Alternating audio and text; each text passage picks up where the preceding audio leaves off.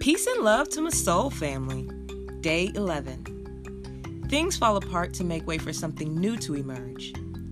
You might not understand your current obstacles, but you will eventually.